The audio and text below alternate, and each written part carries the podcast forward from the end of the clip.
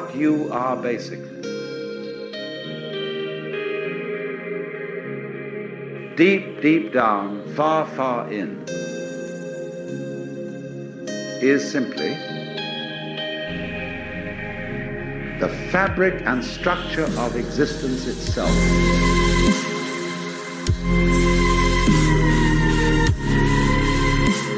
Peace for all men and women, for all men and women, for all men and women.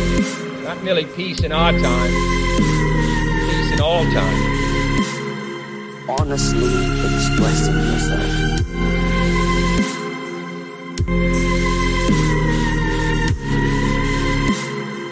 Peace for all men and women, for all men and women, for all men and women. Not merely peace in our time, peace in all time. The fabric and structure of existence itself.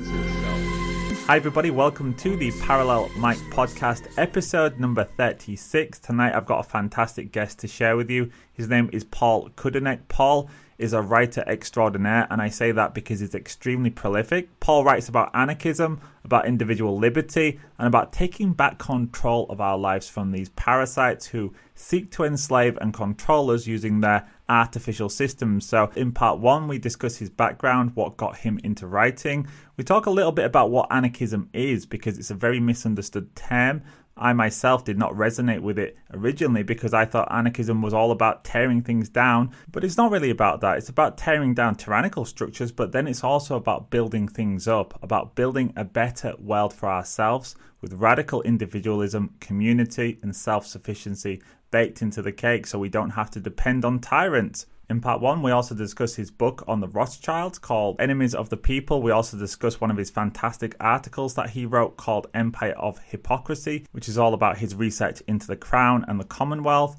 And then in part two, we start to talk more about the ethos and philosophy of Paul himself, about anarchism, about building parallel systems. We also talk a lot about spirituality and God. And ultimately, we talk about the hope for humanity, how we can get ourselves back from the brink. And it starts with each and every one of us taking responsibility for living a principled life. And I think that's a very powerful message for members in part two. So if you're not a member and you would like to join us, please come over to parallelmike.com where you can listen to the full episodes. If you're not able to do that, but you'd like to support the podcast in other ways, simply sharing it with people who you think would benefit from hearing these conversations would be really useful also. Now, if you do enjoy tonight's conversation, you are going to absolutely love Paul's work. His written work is fantastic. It's available on multiple places. I'll put the links in the description. But I did just want to add that all of Paul's fantastic books are available for free over on www.winteroak.org.uk. So he gives all of his books away for free. You can buy them in hardback or paperback if you want to, but Paul also very generously makes them available for free on the website. So please go check them out. In closing, I hope you're all well, healthy, and reasonably happy. I know you're going to love this episode, so thank you so much for joining us. And like always, I will see you in the next one.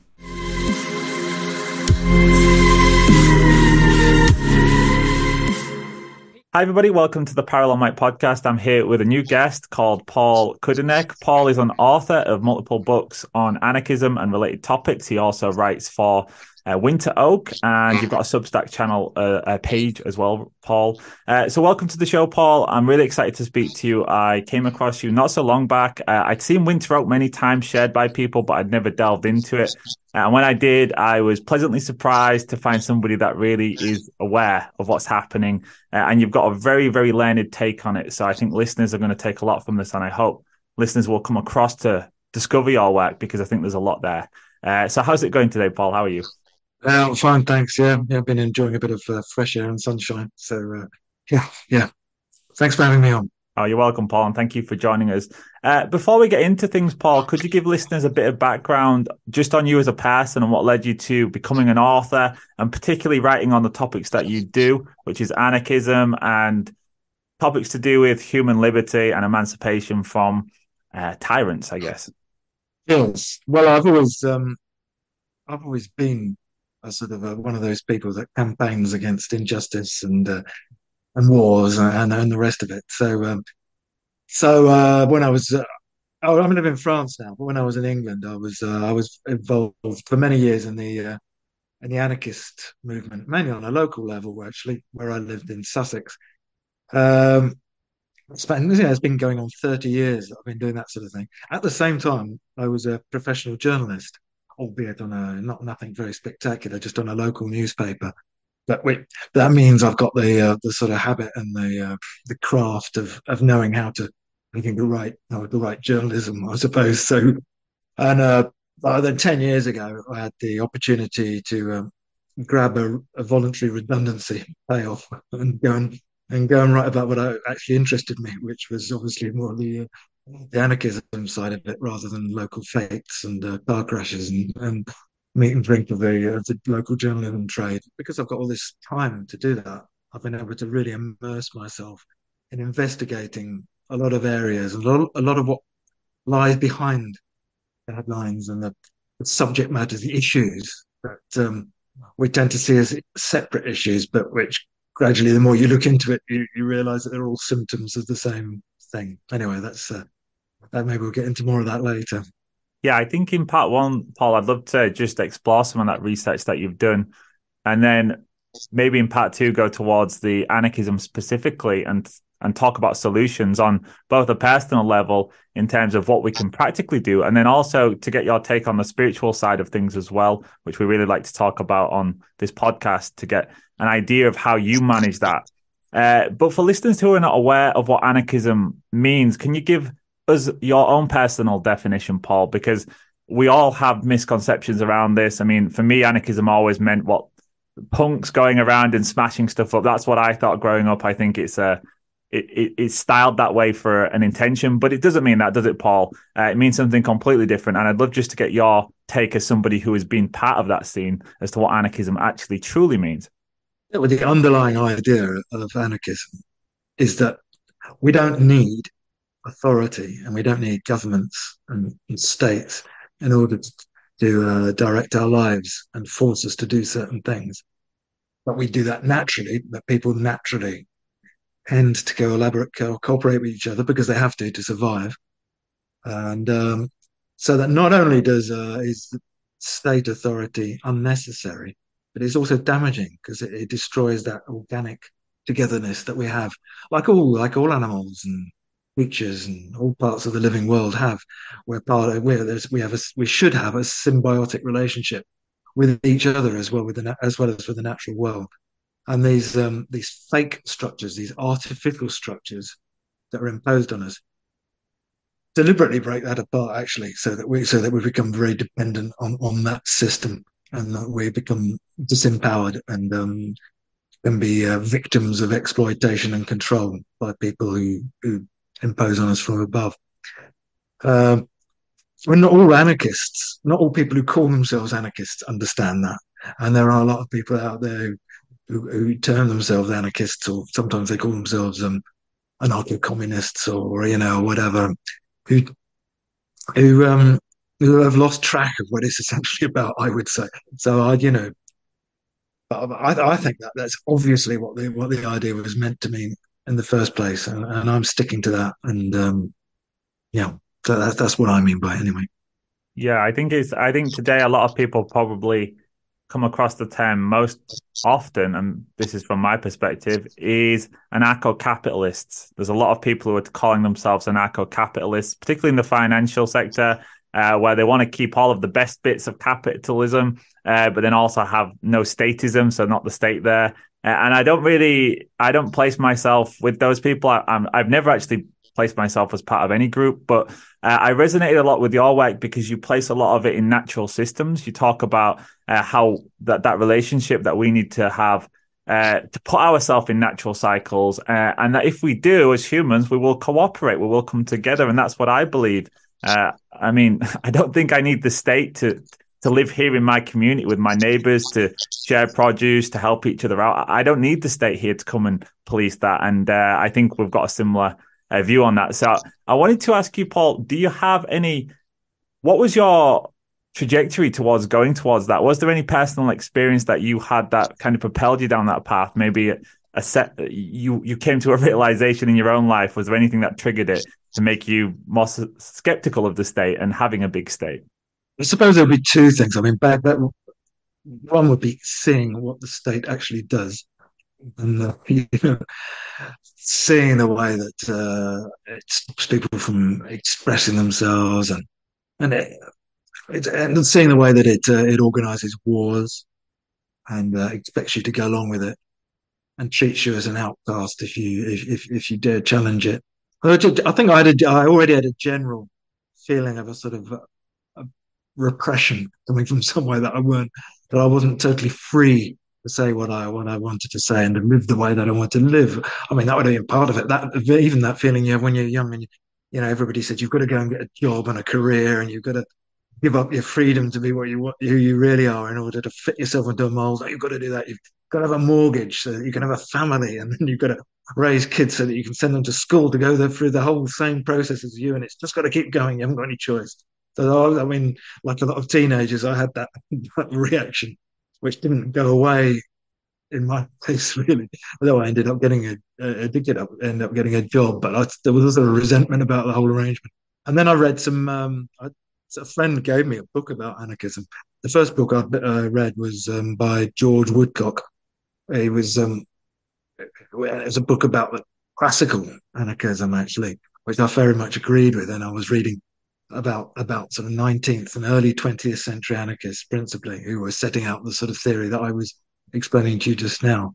And that really resonated with me. And I thought, well, actually, this is this is what I think. And like you, I didn't know what anarchists really thought. I thought they were people like uh, Rick out of the young ones. He was, he was character on the television when I was growing up. He was just a bit of a bit of an idiot, really, and uh, you know, naive, and just sort of used this slogan without understanding what it meant. And I, I didn't understand all that anything about anarchism really until I started reading about it. And the more I read, the more I a realized that that's what I was, and b realized that there was the basis of something else there, basis of a I, what I wanted to do from the start was make a connection between anarchism and nature, which isn't always obvious in in anarchist texts. But I could see what you were just saying that it's it's the same thing as saying we're part of an organic an organic organic being bigger than ourselves, and uh, when that's what I, that's basically the ideas I've been working on ever since since uh, for the last almost thirty years or so on and off.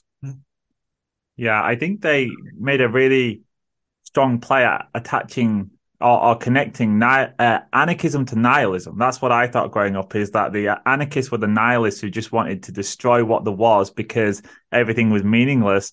Uh, and you're saying it's not that at all. It's completely opposite. And ironically, the system that they've given us is pure nihilism and is a death-based system. So it, it's funny that they they put the anarchists as the, the people who wanted to destroy and uh, tear everything down. When actually, what that's what they're doing. They're tearing down everything beautiful, everything that's good, everything that's moral, uh, and leaving us with this complete materialistic view of the world. Which uh, it sounds to me like that is absolutely not what you're talking about.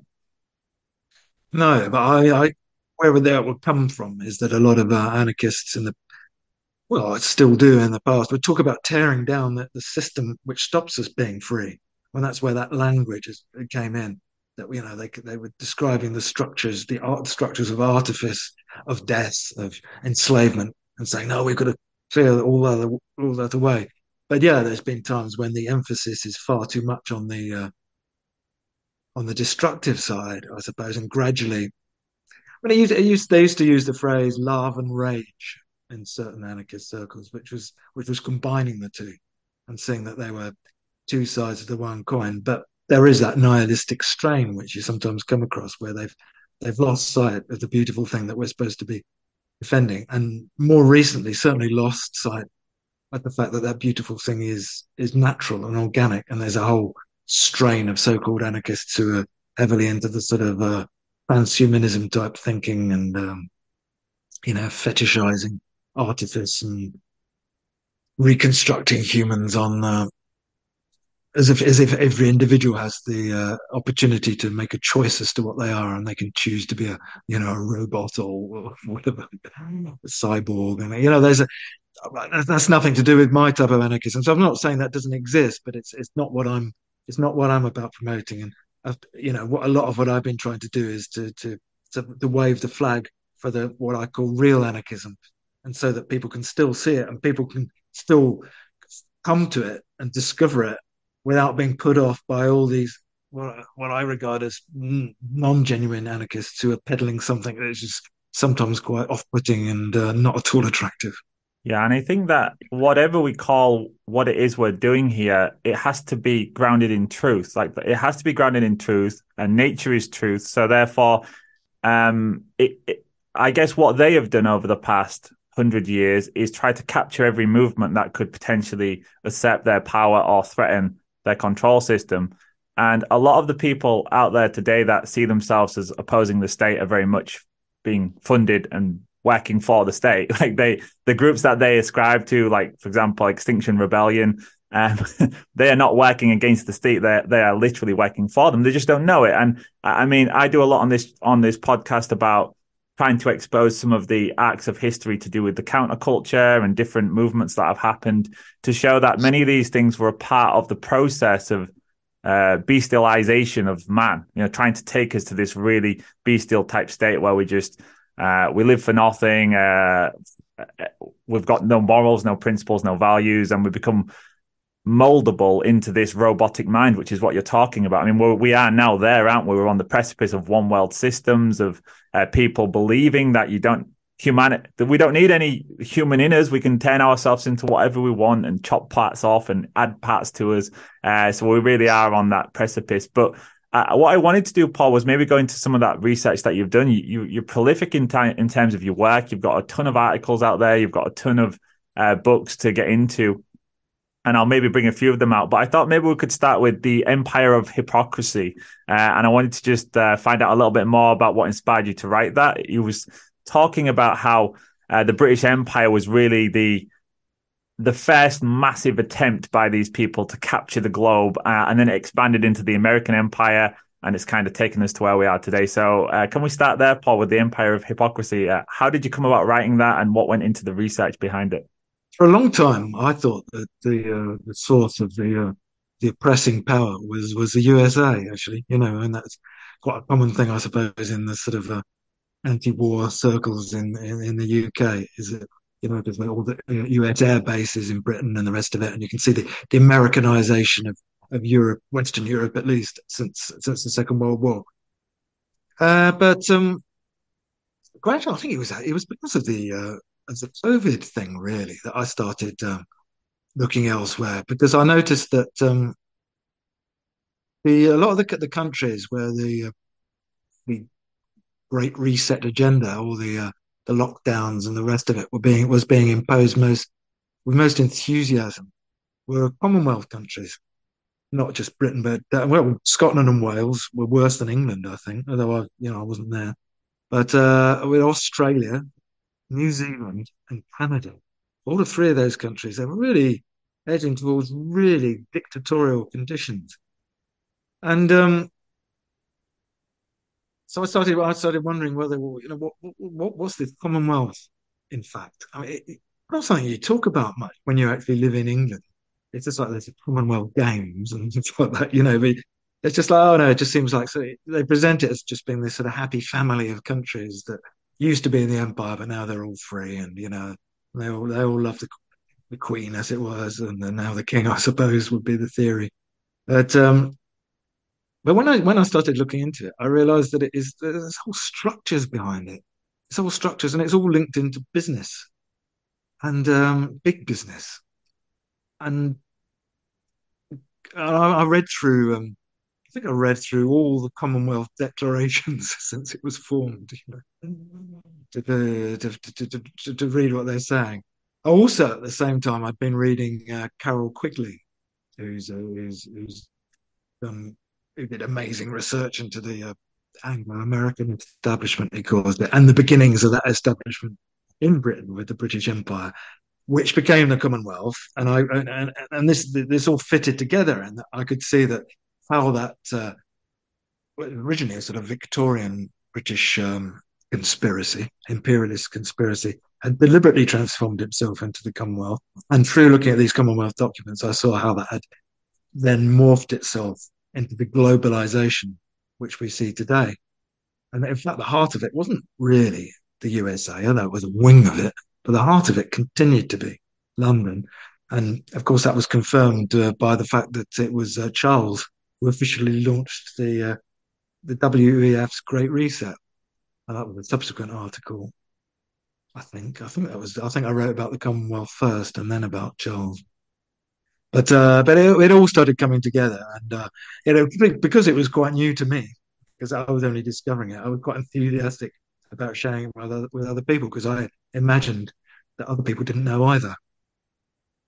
Yeah, and we've got this opaque structure where I'm sure you've kind of got onto the heart of this one where there's this thing called the crown. And you're like, well, who is the crown? Is it the monarchy or is it some banking factions or cabal that's behind the monarchy? Uh, but there is this concept of a crown that owns 89% of the land in Canada. It has absolute rights over all the land in the UK.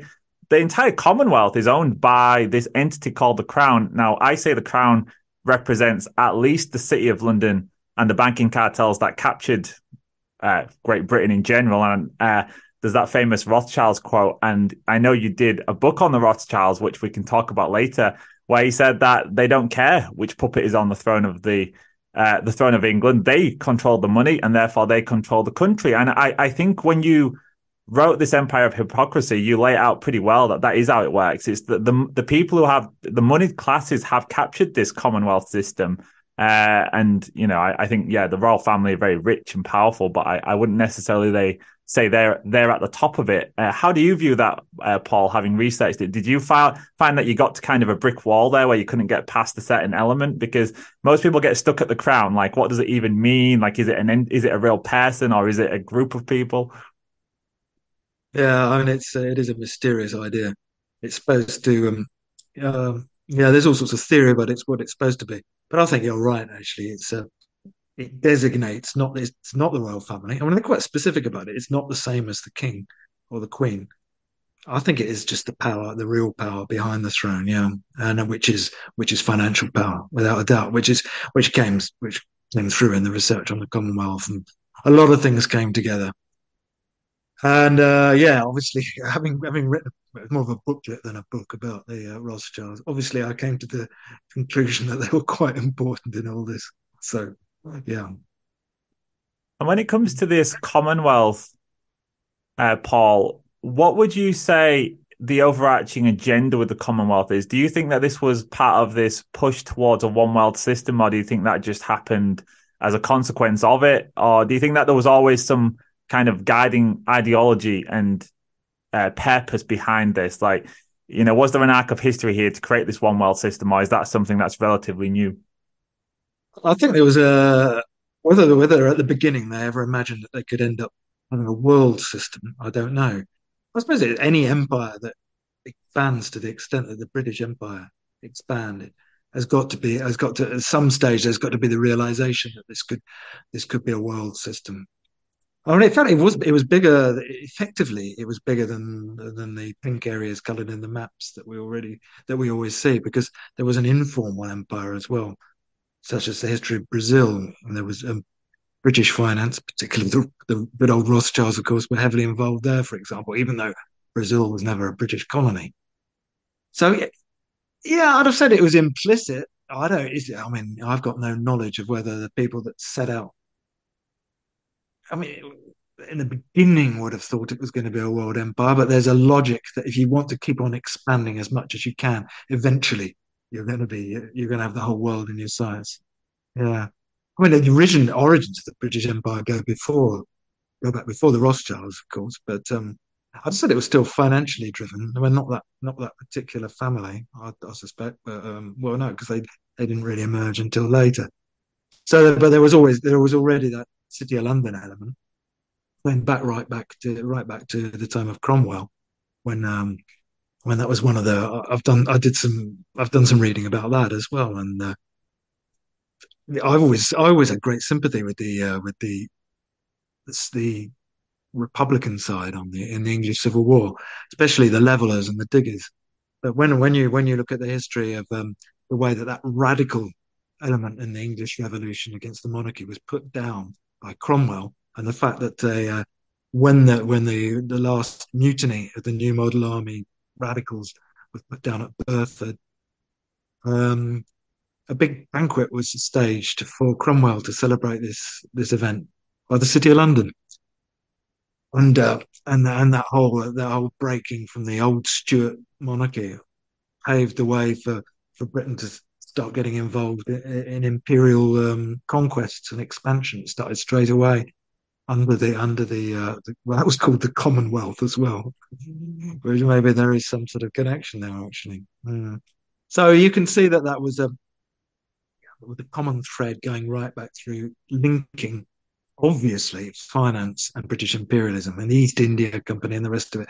it when the, the, the, motivation behind it was never was never the uh, supposed motivation, whatever that was, to go and civilize the world and help those poor people in other countries to to live decent Christian lives. And you know that was the propaganda they were putting out there, which is the equivalent of the sort of foreign aid and lifting people out of poverty propaganda that they put out now, development, overseas development, and so on. So it's always been a hidden agenda, which is just a, it's just a material benefit for the for for, for, people, people want to make money. Yeah, yeah. And we did some, I did some work on on my podcast where I was looking into the development of the Bank of England and the City of London, uh, and that was a really interesting one. Uh, you mentioned Oliver Cromwell; he was the uh, person who revoked the Edict of Expulsion to allow the Jews back into England so they could uh, start lending to the crown. And then after Oliver Cromwell, we had the Glorious Revolution. We had uh, William and Mary of Orange come, and then almost immediately they set up the Bank of England. Cromwell had already set the stage by removing the Edict of Expulsion to allow the moneylenders back in. Uh, and then we had the central bank, and that's uh, and this was this was well before the Rothschilds. So it you know again like yeah there was money powers before they even came about that was orchestrating this kind of arc of history to control nations through central banking and debt, uh, slavery, getting the nation into debt and putting us all up as collateral, I guess, as the taxpayers. You know, we, we pay the tax on this existential debt. Yeah, I mean, the use of debt. Britain didn't have a debt originally; it was very wealthy, you know. But uh, gradually, as it got involved in constant wars and putting, you know, imperial expansion and and then you know all all, all sorts of projects, industrial projects, needed debt as well. You know, oh, you've got to have the latest infrastructure. You've got to have railways. You've got to have motorways. You've got to have airports. All of that requires government spending. And government spending, when government hasn't got its own money, either it involves taxing the population or or, or lending or borrowing money from uh, from the bank. So to me, the whole thing is one big racket. Include, you know, wars, industrialism, imperialism is all part of the one big money making scheme Exactly, hundred percent. Without the money lending, people, or should I? Well, no, people in our individual lives, but we're talking about nations too. They would have to grow at a sustainable rate using what productivity they have in the country and what resources are available, and then there would be an environmental and ecological responsibility to it too, because you couldn't just parasitically rape the land of everything because there is a limit when you have um, a, a, real monetary system. There's a limit to growth because you can't just back new paper money with gold if the gold's not there. So it places a natural limiter on expansion. Uh, it's only with a debt based system and this fiat monetary system that they can do what they've done, which is just rape the entire planet, enslave entire continent. I mean, look at Africa and what they did there. Uh, you can't do that in a real monetary system because they wouldn't have the capacity to print the money to pay for these wild expansionary emissions and pillagings of, of all these continents. So yeah, I think the central banking part's key. I mean, I always say on my other channel, the Parallel Systems broadcast, from like the year of let's say, well, let's go back to the Roman Empire, right up until the 1500s, there was pretty much zero inflation in terms of food prices. It was about seven ounces of silver a year for a Roman legionnaire to pay for his annual food bill. And back in medieval England, it was about the same. Uh, you know, so there was a limit there. And nowadays we've got people who just create money out of money out of money. And you get these massive mega oligarchs who can have these ideas of controlling the world. And there's people like me and you who just work normal jobs and we're swimming in all these taxes and debts. And it's, it's, it's a product of the monetary system, I guess is my point, Paul. That's what I truly believe. Without that, it wouldn't have happened. Yeah, no, you're right. And, um, at the moment you've got the governments are in debt, then there's interest because it's not just a question, is it, of just you know, it's, it's usury. It's not. It's not just lending for money and then being repaid in due course. It's it carries interest and more interest, and then there's interest on the you know, it just it's, it's designed to drag you into an endless spiral. And in order to pay off that interest, you have to produce, you know, more more money. So they have to have, you know, there's an obligation to, to have more and more schemes and more and more projects to create, open up new more and more markets, as they put it. Does, you know, because it can never stop. It's just a it's a black hole, just sucking all life into it and destroying everything ultimately, which we seem to be getting close to the close to that point actually now that it's you know, it's we just, are, it's just and we just we just gotta I mean uh, so, No, I think you're you're absolutely on, right. just... And one of the things that I really like about your work, Paul, is there's this um, um, an ethic in that of non-violence. That non-violence actually must be a part of our main ethos. And this system that they've created, it is purely based on violence. It is all about. Um, I mean, the quickest way to get a nation into debt was to get that nation to go to war, which is why we've have had existential war since like the 50 I mean humans have always warred but now it's at the scale where war is one of the key profit drivers as is big pharma um god all the other poisons that they put in us uh, and and therefore that's what we've got a poisonous world for. So how did that come out in your your work Paul when you were studying uh, for this empire of hypocrisy uh, article that you made? You was talking a lot about how this commonwealth was basically just a, a constant period of marauding and exploitation. Yeah, I mean, it's it's, it's been um, it's heavily linked in with the idea of development, and I, I wrote another thing about um, development as a, an entirely deceptive uh, term, which sounds like it's some part of some sort of naturally unfolding progress and uh, you know human evolution, but it's not. It's just it's just um, yeah, pillaging, as you said earlier. It's um, and it's built into the very infrastructure of uh, of everything now. In fact, um, and then the, including the Commonwealth, they were talking about development all along, and uh, and now we, see with the same with the same with the United Nations, of course, and their sustainable development goals. I mean, as the as the heart of everything that's happening now with Klaus Schwab and the Great Reset. It's the same word. So now they've just added in sustainable. But what they mean by sustainable is not that it's environmentally friendly because it can't be. They just mean it will keep going.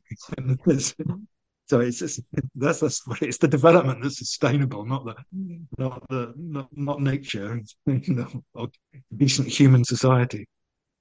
Uh, it's sustainable because it's gobbling up more and more. They found different different things to be turned into commodities. So they'll turn nature into into a commodity, carbon emissions into a commodity, and data is the is the great commodity uh, at the moment, which is basically means people's lives, of course. But that's a that's a different subject. It is. It's, it's just a. It's just um. It's just a. It's just like a sort of a steamroller running down a mountainside and, or a, a landslide because it, it keeps getting bigger and bigger and bigger and ruling faster and faster.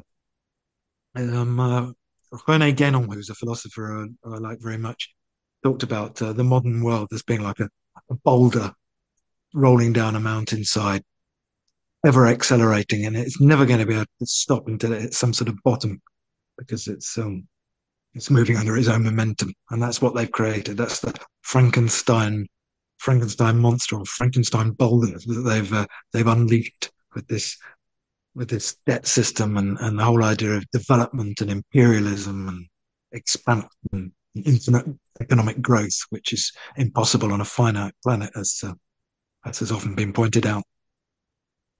Yeah, and I think we're at a time when the when the system would naturally reset and fall apart at this stage, and they're trying to extend this beyond all. I mean, all imagination, because like you said, they're trying to commodify nature in a way that's never been done. Uh, they're talking about listing on the New York Stock Exchange natural asset classes, NACs, which is literally going to commodify everything in nature, even the stuff that people are not using. So, so the grass, the trees, uh, the underground minerals, everything will be commodified. And the talk, the Rockefeller Foundation, the Rothschilds, they're all over it. They're saying this is going to be a quadrillion dollar industry, it, you know, and it is literally the complete enslavement of the planet. Like they want to own everything, including you. Like they want patented products in you. So they even own you as a human being. And uh, I mean, I, I abide by natural law, Paul. I think it's impossible. You, you can't own me. I own me. That's it. Like you, I can't yeah. own you. You know, that's slavery, isn't exactly. it? What, what the, they're talking about enslaving Mother Nature and enslaving every inhabitant upon the planet. Yeah, exactly. I mean, they can say that they own you, but they can't own you. They can't own me or you. You know, if we don't, if we if we don't acknowledge that we're owned, well, they can kill you. They can say they own you and threaten to kill you if you don't don't agree with them, and then they can come and kill you. But that's not owning you, and you you know you you remain free even you know right until your dying moment. So yeah, yeah, and and they wrap up these natural asset classes uh, in the exact the, those exact words that you just gave me: sustainability and conservation. Yeah, that's what they said. I've got it says here. Here's a quote from Michael Blaugrund. Uh, from the New York Stock Exchange. He said, Our hope is that owning a natural asset company is going to be a way of increasing broad to a broad range of investors that they have the ability to invest in something that's intrinsically valuable, but up to this point was really excluded from the financial markets. Now, I kind of think it was excluded for a reason. There's a reason why we wouldn't want to trade on the stock exchange uh, swamps and lagoons and forestry. You know, this is uh, absurd to me, but I guess they're desperate now because their current system's falling apart and they, they want to find a new market to try and pump it up again with more debt and more uh, assets to back that debt with. Yeah, exactly. You're, you're quite right. That's what it's about. And then a similar thing is true for this impact investment that I've, i am often writing about because it's, it's, it's the same thing but directed toward towards humans, towards us and our lives. Uh, everything becomes a, a commodity. Everything becomes a product. A child's life becomes a commodity in which they invest in, in inverted commas, in which they speculate and trade and, and, and make money out of.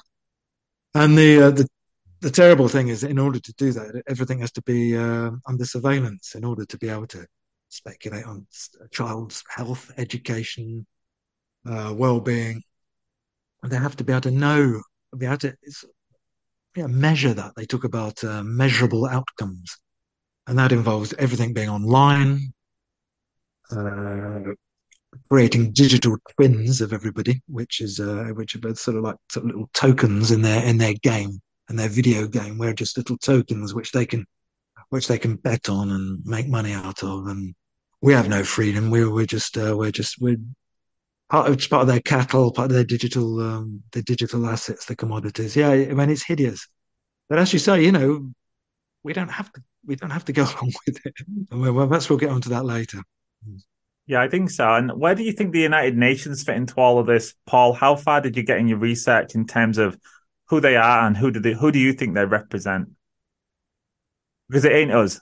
no, it's not. No, no. I mean, they're, they're clearly um, it, like the League of Nations before it, which was an earlier attempt to to create a.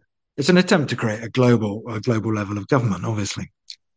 Uh, the League of Nations didn't work, so they tried it again after the uh, Second World War. I mean, that's the other great things about the thing about wars is they don't just make money for these financial interests, but they also provide an excuse to ramp up their control in many different ways. And one of these is to say, "Oh, yeah, no more war. Must never. This must never happen again. We must have worldwide organizations and structures to, know, to preserve peace and need to build back better for a bold new future and all these sort of cliches that they're constantly coming out with.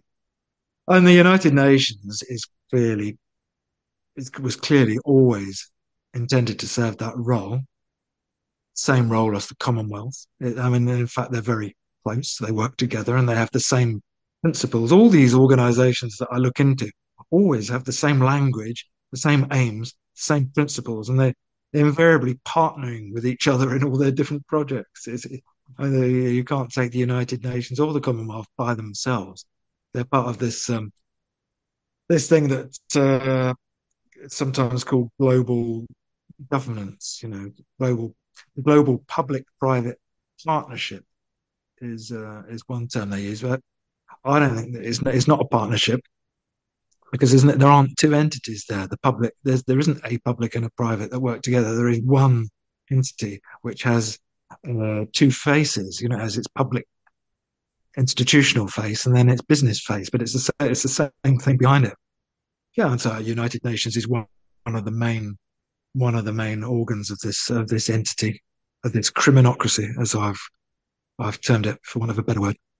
Uh, and um, you know, along with the, uh, W WEF is a sort of uh, PR front for it. That's less important, perhaps institutionally, but it's um, mm, it's just got it's, it's just it's a many a many-headed uh, hydra. Yeah, I think that's the best way to look at it. It is a many-headed hydra, and oftentimes the heads are masquerading as something else as well. There's a lot of people out there who think they're supporting something uh, unrelated, and you find out no, that's part of it too. Uh, it's everywhere, and yeah, I mean, I think one thing that listeners uh, would be well to do as well is look back at the la- at the actual quotes of these people, like you know David Rockefeller. I've got a quote here. This present window of opportunity, during which a truly peaceful and interdependent world order might be built, will not be open for long. We are on the verge of a global transformation. All we need right now is a major crisis, and the nations will accept the new world order. Henry A. Kissinger said this The one thing man fears is the unknown. When presented with this scenario, individual rights, uh, individual rights will be willingly relinquished for the guarantee of their well being, granted to them by a world government, a new world order. they say these things themselves, Paul. Uh, we're on the ver- every crisis today is a global crisis. Uh, what was the slogan during COVID? Nobody's safe until everyone is safe. And then it actually translated into the vaccine too. Nobody's vac, nobody's, I think it was nobody's safe until everyone's vaccinated is what it become afterwards. Uh, this is really dark, isn't it? The kind of trajectory we're on. And, uh, it seems to be like this, a very long way to go until the general public realize what's happening. You know, I am, I, I guess I am reassured that there's more people waking up, but it's, it's, it feels like we've still got some way to go. How do you feel about it? Yeah, and I think it's. I think there are a lot of people waking up. Actually, I'm more encouraged because um, we don't need everyone. We don't need everyone to be aware of what's going on. You know, to be honest, to change something. Because uh, you know, there's some people who are just not engaged. They're not involved really. They're just um, they're just uh, spectators in the world. But a certain, I think it's. I wouldn't like, be able to give a percentage figure on how many people need to be awake to it. But there will come a point where the invisibility of the, of the overall system, which has been key to its uh, advance and its survival, has disappeared. And when that point comes, there are lots of people who work for this this this, this global system who don't realize that they're working for it. They don't realize they're working for a global mafia.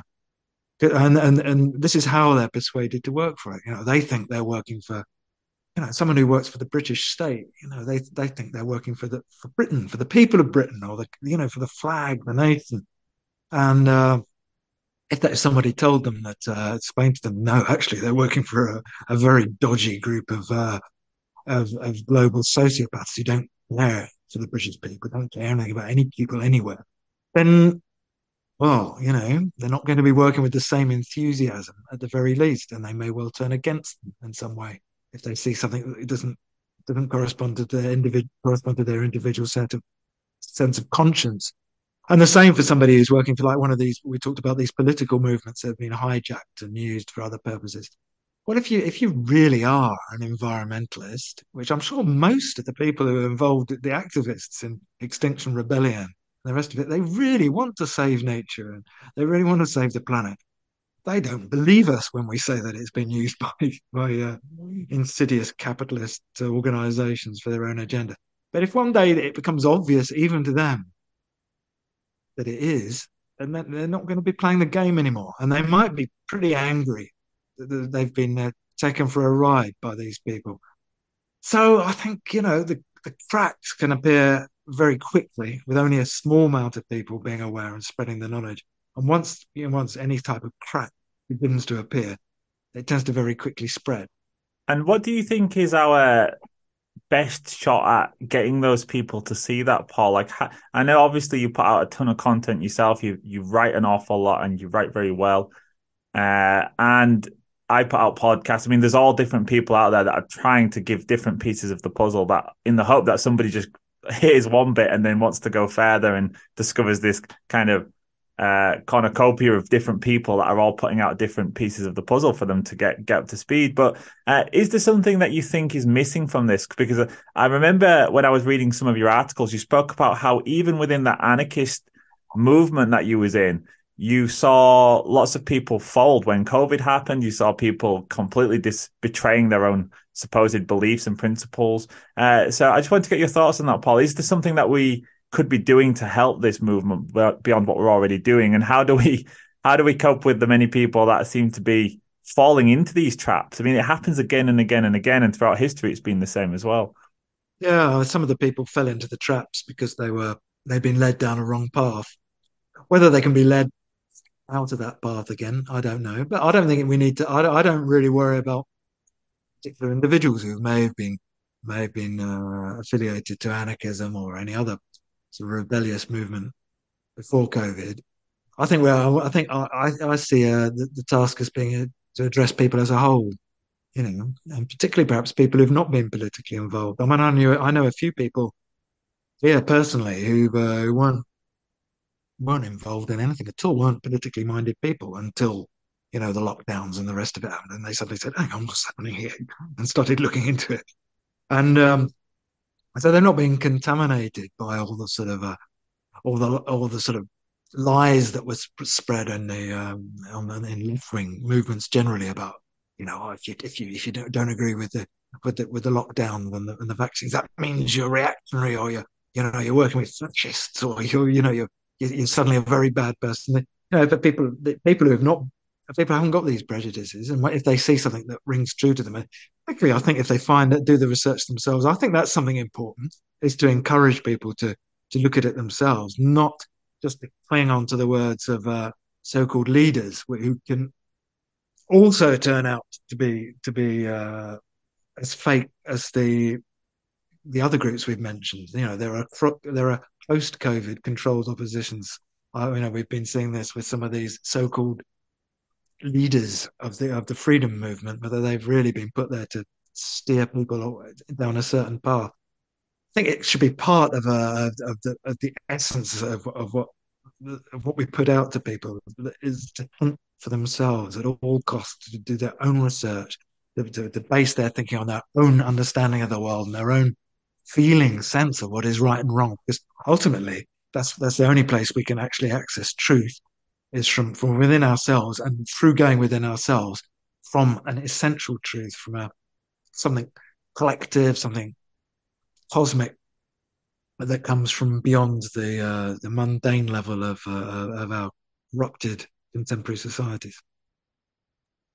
Yeah, I agree. Yeah, I agree. I think a lot of people I've spoken to the past two years who have just kind of become aware of things have felt awfully defeated by the reception that they've had from their families and friends when they've tried to say, look what I've found, look what I've discovered. I really want to save you from X, Y, and Z happening. Here's some research. And obviously, we've all been there. You face a, it's like a, a stone wall. You can't get through it. And I've had the same experience with my family. And uh, my response to that was to start focusing on the people who do want to hear more. You know, if you want to listen, then let's talk and communicate. But we, I guess, we can't drag people the horse to water on this one, can we? We've got to accept that uh, there are going to be always throughout history. There's going to be a swath of people, a large swath, who just don't get it, uh, and that's their destiny. They will fulfill their destiny, what what they've chose. But we have to focus on those that are getting up to speed. I guess is my point.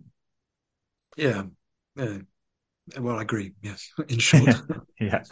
And uh, and you know, how does it look for you for you, Paul, in your own um, kind of personal world? Is have you started to explore alternative living, or like you know, to to to have you ever gone down that path of trying to build something outside of this structure? You know, we talk a lot about parallel systems. Uh, they're extraordinarily difficult to do in this modern world where we've all got this materialistic imprint from from birth. You know, from the day we're born, we're given this paradigm that it's about accumulation and taking as much as we can get. Uh, and I think there's going to be big, big shifts that are going to have to be needed for us to get back to something more. I don't know, maybe even more tribal is the word. Back to these kind of insular communities where we look after ourselves and we don't need the state. But as an anarchist, have you ever explored those kinds of communities, Paul?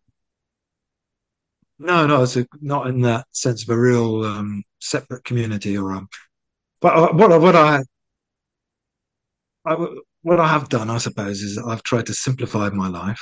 Um, also, uh, the, the people I work, I live in a village, and the, there's a small group of us uh, who came together really as a result of the COVID thing, and, that's our way forward. Now that we've stopped having to talk about uh, resisting masks and the rest of it for the meantime, anyway, where that that is that is our way of seeing the future is to work to that. We've we've we sort of trying to cooperate with mutual aid. We've been all ordering organic food together and you know and distributing it between ourselves and people who've got some land to, to garden on have been letting you know been sharing it so that we can uh, try and sort of re-establish that sort of um, communal self-sufficiency which is which which is to me would be the the key to a, a world after this hideous industrial system Mhm. but we, we've got a long way to go we've got a long way to go i wouldn't say we're you know we're it's an aspiration anyway Yeah, and I think that's good enough right now is for us to have aspirations and hope rather than uh, fall foul of this system that I mean that is a, a key part of their system, isn't it? It's to poison us psychologically so we feel hopeless. Uh, and I would argue that everything that's happened the last few years only happened through fear. It, there was not, I mean, I've spoken to some people and they say, yeah, but Mike, they did stop me doing X, Y, and Z. I couldn't travel. And I'm like, yeah, but yeah, it's not like someone came to your door and stamped on your face. Like it, it, you could still do a lot of things. It was more fear based, you know, and it always is going to be because there's too many of us. There's simply too many of us to control unless we allow ourselves to be put into the, some kind of technological system, in which case the machines can control us. Uh, and I think ultimately that's where they're trying to take us, isn't it? yeah i think they are trying to um I'm not. I mean, I don't think it will. I don't think it will work. But we've got we've got to you know we've got to do a bit of uh, a bit of resisting in the meantime. I don't think it can. I don't think it can actually really console everybody in the world. I think that's just a sort of megalomania on their part. It's a bit like when Hitler announced the beginning of his thousand year Reich, and it lasted twelve years. You know, so, uh, you know. In the meantime, you know, in those twelve years, he he caused a lot of harm to a lot of people, as we know, millions of people. So um, you know, the sooner we can stop them in their tracks, the better. We don't want to just wait wait for them to do their worst. Yeah. Excuse me. And I think the you know the number one thing right now for people is to not to do anything that will get them kicked out of the game prematurely because I think it does fail. Uh, but if you take, you know, I'm sure no one listening to this is in this group, but if you take some of those injections or if you uh, get yourself involved in one of their crazy projects or even get yourself wiped out financially, uh, which is a big one. I mean, it's possible to lose it all in the coming crashes. Then it will be very difficult to put up any resistance after that because your life may become, well, first of all, you might lose your life if you get killed off by one of their vaccines, as they call them, or you might find yourself unable to fight back because you're so busy fighting this other battle, which is taking you out of the main one. You know, if your health gets destroyed or if you're too busy, you can't afford to pay the bills because you've got no money left because it was all in fiat money. Uh, something like this could really take you out of the game early. And I think ultimately for me, it's a case of don't try and don't try and worry too much about what happens in 20, 30 years. Just take it year by year. Just keep getting to the next stage of this because at some point, I truly believe in my heart, it falls apart and humanity will rise again because people will get so sick of living in a death based system. And they'll see, they'll see people that are not in that death based system, at least mentally, who have still got the capacity to, to love and to be empathetic and to be happy. And they'll say, well, I want to be part of that system. What, what, why are you different to me? Though that contrast will be so stark, won't it? Yeah, yeah, that's that's a good that's a good way of seeing it. Set an example, and even just in the way you the way you act, yeah, not to be walking about with a head meta metaphorically bowed, and uh, you know to be fully in your life. Well, I, you talked about not being able to look more than a year ahead. I find it difficult to look ahead at all because we just, you know, the way things are at the moment, you just don't know what's around the corner, do you? You just, you just have to make the best of every day and do all you can to be fully alive and to and to communicate the the importance of life and truth and beauty and freedom and nature. That's all. That's all I can do. Yeah, me too. Me too, Paul. And I think being being closer to nature is more important than ever before because there's no lies there for us. You know, their world is so toxic right now. You turn on the TV, you go on Twitter, it's just a constant barrage of. Uh, we don't even know if these videos are real anymore. It's hard to tell uh, if they're fabricated or not. So uh, I think it's mm. really uh, psychologically relieving to be in nature because it's like you know that the tree is the tree. It's there. It's real. It's it's not changing. They can't control that part of it. And uh, yeah, I think for me, taking technology out of my life has been uh, a good thing, a really good thing recently. Yeah, well, I think it's something we're gonna we're all gonna have to do eventually. But um, you know, in the meantime, we'll use it for a good purpose, which is uh, sort of conversation. Yeah. So before we go into part two, uh, Paul, I wanted to ask you a little bit about your study on the Rothschilds. It's a short book. It's available online for free. And uh, I think you, you pulled out some great quotes in there. There was some that I'd never even heard of. And I just wanted to ask you about what you uncovered in there. What was surprising about that study? Was there anything that stood out from your work on the Rothschilds?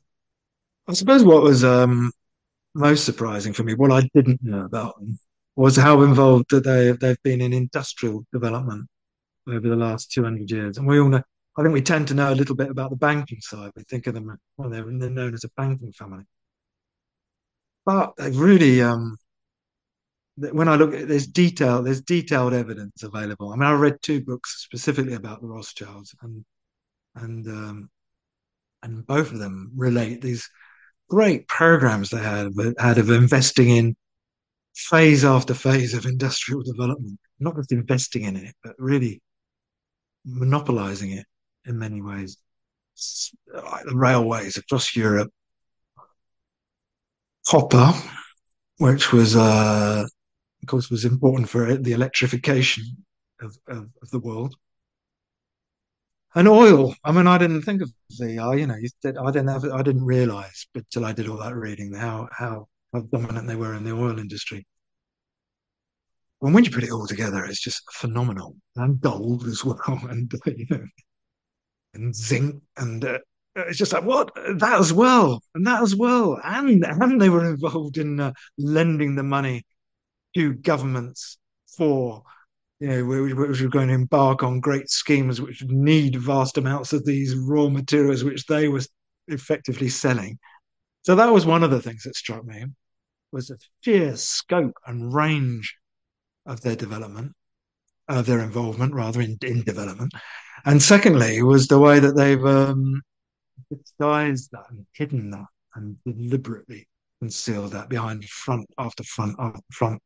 And um, one of the one of the authors I read was called Jean Bouvier. It's a book in French actually that I, I came across completely randomly in a, in a second-hand bookstore in a local market. And I thought, oh, somebody's handing that to me for a good reason. So, and he, he was um, he was explaining how the, the different methods. He was a, a history of historian of economics, and he was explaining the range of different methods that they use to control companies. You know, it's not the same thing every time. It's not just that they own all the shares. You know, that they they buy out companies. They they you know they take a sort of shell of a company and reconstitute it and have one of their men in there, but it's you know you won't see a casual observer won't see that it's the Rothschilds or even see what, that it's one of their front companies. You know, it's very complex because because what they've re- what they realise is that if ever people did realise the extent of their global monopoly, they'll be outraged. People wouldn't tolerate it. They'd feel like I did when I discovered all this stuff. You know, it's just like what, what? How can we put up with this? And it's absolutely outrageous. Um. So yeah, I think that was the main, that was the main that was my main reaction from my research, which I I tried to communicate in this fairly small booklet, but which is all everything in it is is is carefully referenced. I mean, you know, I double checked it all. There's, there's there's there's not speculation in there. I'm not just saying off the top of my head, oh, the Rothschilds own everything. You know, I just uh, it's all set out. Yeah, and I don't know if listeners know this, but when J.P. Morgan died, it was found out that he only owned about 20, 30% of his own bank. The rest of it was owned by the Rothschilds. So all along, he was just an agent of the Rothschilds. And you're right, that is how they do this. That is how all of them do it is uh, they have to have many different agents and shills and uh, people working for them. It was the same in South Africa, uh, where they sent across um, Cecil Rhodes, he was just an agent of the banking clans too. Uh, and they give them unlimited amounts of funds to achieve their objectives, you know, to buy up all of the industry in a country. Uh, but you're right, they can't do it in their own name because if they were seen to be doing that, people would realize it's a kind of global monopoly that's being created, uh, which enables us to have this fabled global governance. Uh, so yeah, there has to be like a whole hall of mirrors, doesn't there, to try and stop people from figuring out how it all works.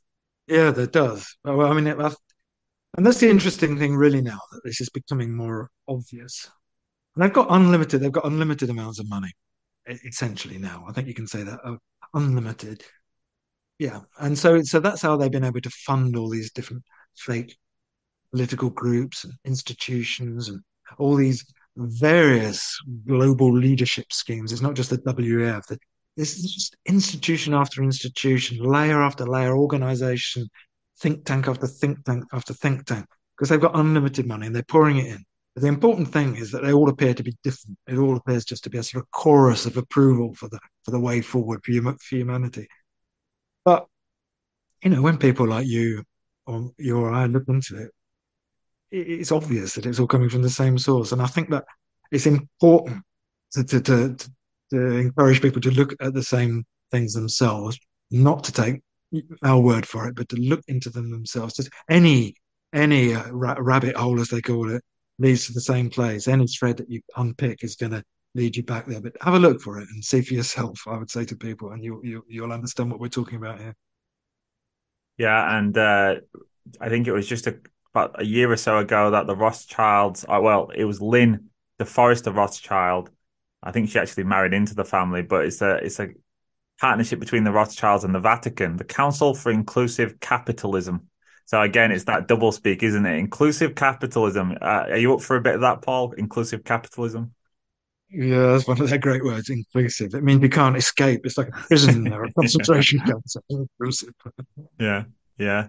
And uh, you know, and that's it. It's like, yeah, they, tie us up in these uh, double speak words. Uh, everything's about inclusive, sustainable, uh, and it's absolutely outrageous how people fall for it. It's like, how on earth can the people who did things like the Deepwater Horizon oil spill be the solution to environmental problems? It makes no sense. It's the same people who caused the pollution that we are now told are the big capitalist structures that are going to fix it all. And I'm not anti-capitalist, but what I am is I, you know, anti-bullshit. it's just ridiculous that the people who caused the world's problems are now the people who are going to fix it. And yet the price for us to pay for fixing it, Paul, is to give up all of our rights and and to accept blame for these problems. Like like it was me and you that were causing these problems in our simple little lives here. You in there in France, me in Poland, as though as though we caused the global pollution problem. It's absolutely outrageous, but uh, young people are falling for it, and I think that's a key part of it all, isn't it? It's getting the young people indoctrinated to these ideas. Yeah, I mean, it's getting them indoctrinated into the idea that the uh, solution is what they've got, you know, under the counter ready to sell them.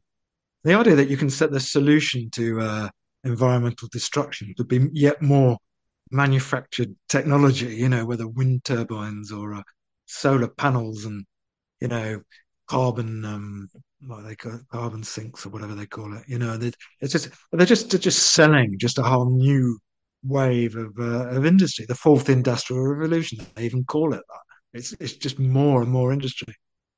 And um, there's a good point made by Cory Morningstar, who is a, uh, quite a very important researcher on these issues to do with climate, the climate scam, who pointed out that the whole visual image of environmental websites over the last 20 years has changed it used to be always pictures of nature, as you'd expect from a, an environmental organization like Greenpeace and the rest of it.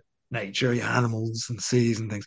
Now it's always, it's, you know, it's, it's, it's wind farms and solar panels and it's, it's they're just they're just a they've just turned the whole thing into a marketing um, the marketing wing of their industry tragically yeah yeah i agree and uh yeah it's it's pretty shocking to see just how easily fooled uh, they are, but I think yeah, it's a long it's a long arc of history, and I think the young people today are are probably more heavily propagandized than any other point in history. I might be wrong on that. I'm not sure about maybe uh, Nazi Germany, how bad it would have been there in school, but I just think the devices, the access 24 7 to a phone, uh, makes it probable that we've never had such from birth to, to teenagehood in pro- propagandization of people. I mean, I see children as young as like one with a damn phone, and yeah, they're being programmed constantly. Yeah, man, that's definitely part of the um, that's definitely part of the scheme is to uh, to brainwash the uh, the young generation. You know, the very youngest generation who've not, known anything other than this, not known anything other than this world that they've created, and uh, how you get through, how you get through to them. Well, I don't know. You know, I don't know how you I suppose I think well, I don't think you do. I think you can allow them to see something that they know already. I think that uh, every human being of whatever age really knows in their heart that, that nature is wonderful and that they, they like being in the countryside and that they don't like they don't like being tied to a screen. Really, ultimately, I think that that that that that basic innate sense of worth and freedom will will will overcome their brainwashing. That's that's that's my um that's my faith that I have in in humanity. Yeah, and I share it, and I think it's a it's a very good faith to have. Uh, I used to work with young people who were brought up in cities and usually in really bad situations. Most of them had never seen the countryside before. They'd spent their entire life in some shitty council estate or you know usually with an abusive parent at home or an alcoholic parent or whatever it was. And we used to take them to the countryside and they'd all come along with the phones uh, and we'd tell them, you know, put your phone down, leave it in the car or whatever. Uh, and as soon as they got out there, Paul, in those fields, and as soon as they got out there in the trees and we was doing woodcraft and whatever it was we was doing that day with them, they were in joy, you know, absolute joy. They were happy, you, you know, they were smiling, they were fun, there was laughter. Uh, and yeah, it was a, comp- you know, immediately, immediately you could see the change in them. They could see the energetic change in them. Like they was giving off a different energy entirely. Uh, and I think that'll always be the case. You know, if I, have had, I got some rabbits a while back for our farm.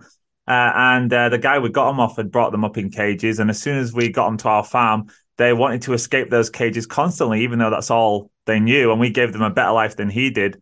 And as soon as they got out from that cage, you know, they had this, you could see even in the animals, they had a desire for freedom that they didn't even know existed. And once they tasted it, that was it. They wanted to be out all the time. And uh, ultimately they, they, they escaped and they never came back. They found, we live in a forest, so they found true freedom that, um, I hope that, I hope they survived, put it that way, because we've got a lot of predators, but yeah, I think every animal, whether human or non-human, has that instinctual capacity and desire for freedom, and that'll never go. You know, put someone in a prison cell, they'll look out the window at some point and realize there's something better out there. Uh, before we end part one, Paul, uh, I just wanted to ask you if there's a good place for listeners to find you. We mentioned your Substack and Winter Oak, uh, and do you have any projects coming up that you can direct listeners to also? Uh, those are the those are the uh, the places. Yeah, Winter Oak and um, and the Substack, Paul Cudenec Substack. Um, well, I will have uh, I will have various other projects emerging in due course, but uh, nothing that I can point anyone to at the moment. So, uh, yeah, yeah. Well, listeners, I would say please check out Paul's writing. Uh, he's got a lot of books that I think will be of real interest to you. It, these are the books that are directly related to the things that we speak about here. And uh, and your writing's fantastic, Paul, and you're very prolific. You put out a lot. So I'm going to put the links in the description in part two, Paul, I really just want to go deep onto the idea of um, anarchism. I want to talk more about that and also to see how you link that up to uh, something higher than yourself, something more spiritual that's not just materialistic. So, uh, thank you so much for joining us, Paul. It's been a pleasure, and uh, I'm looking forward to part two. Thanks.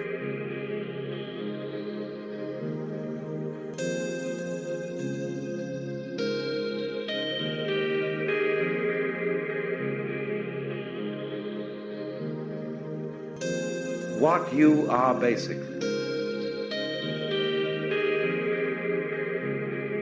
Deep, deep down, far, far in, is simply the fabric and structure of existence itself.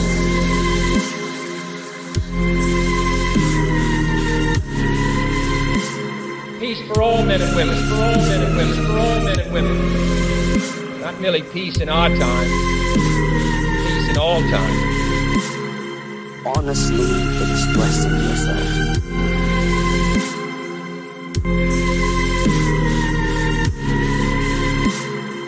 Peace for all men and women, for all men and women, for all men and women. Not merely peace in our time, peace in all time. The fabric and structure of existence